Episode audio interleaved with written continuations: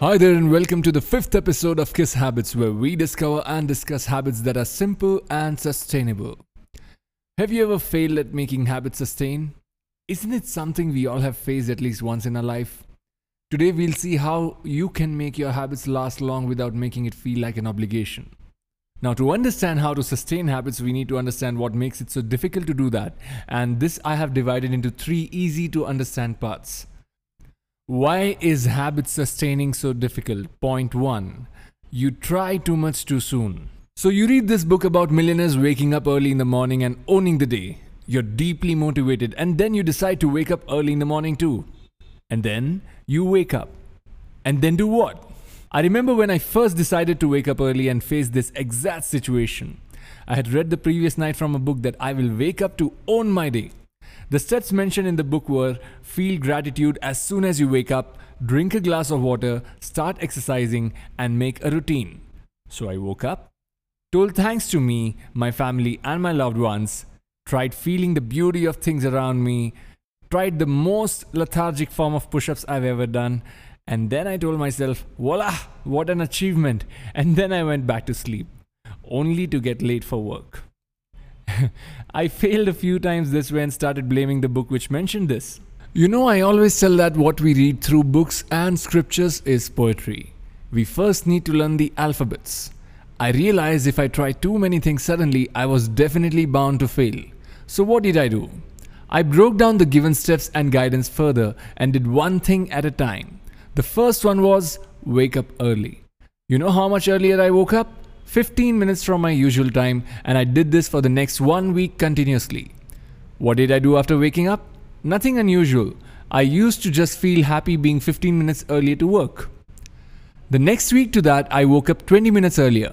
That is 5 minutes earlier than the first week, and I continued that again for a week.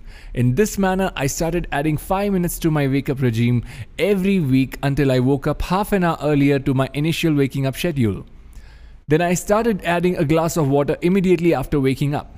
So now I was introducing habit number 2 after a few weeks of celebrating habit number 1 successfully. You see what I did there?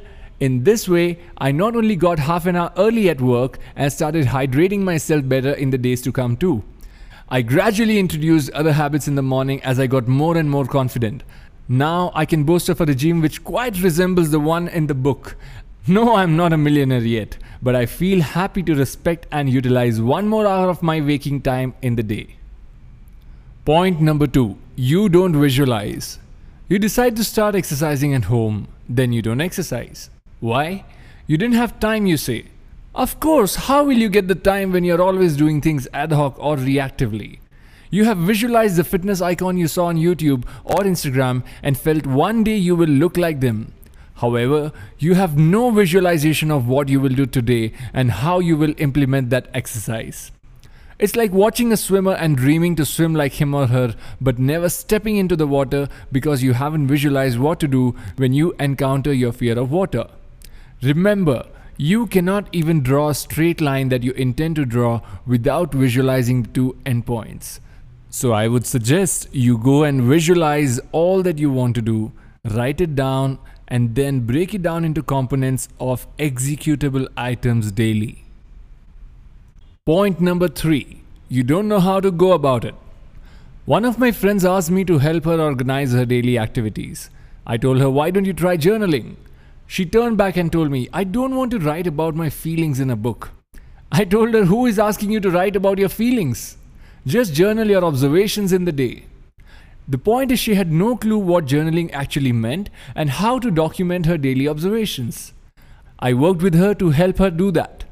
If you feel you want to incorporate a new habit in your life but are not sure how to do it, take an expert's help professionally.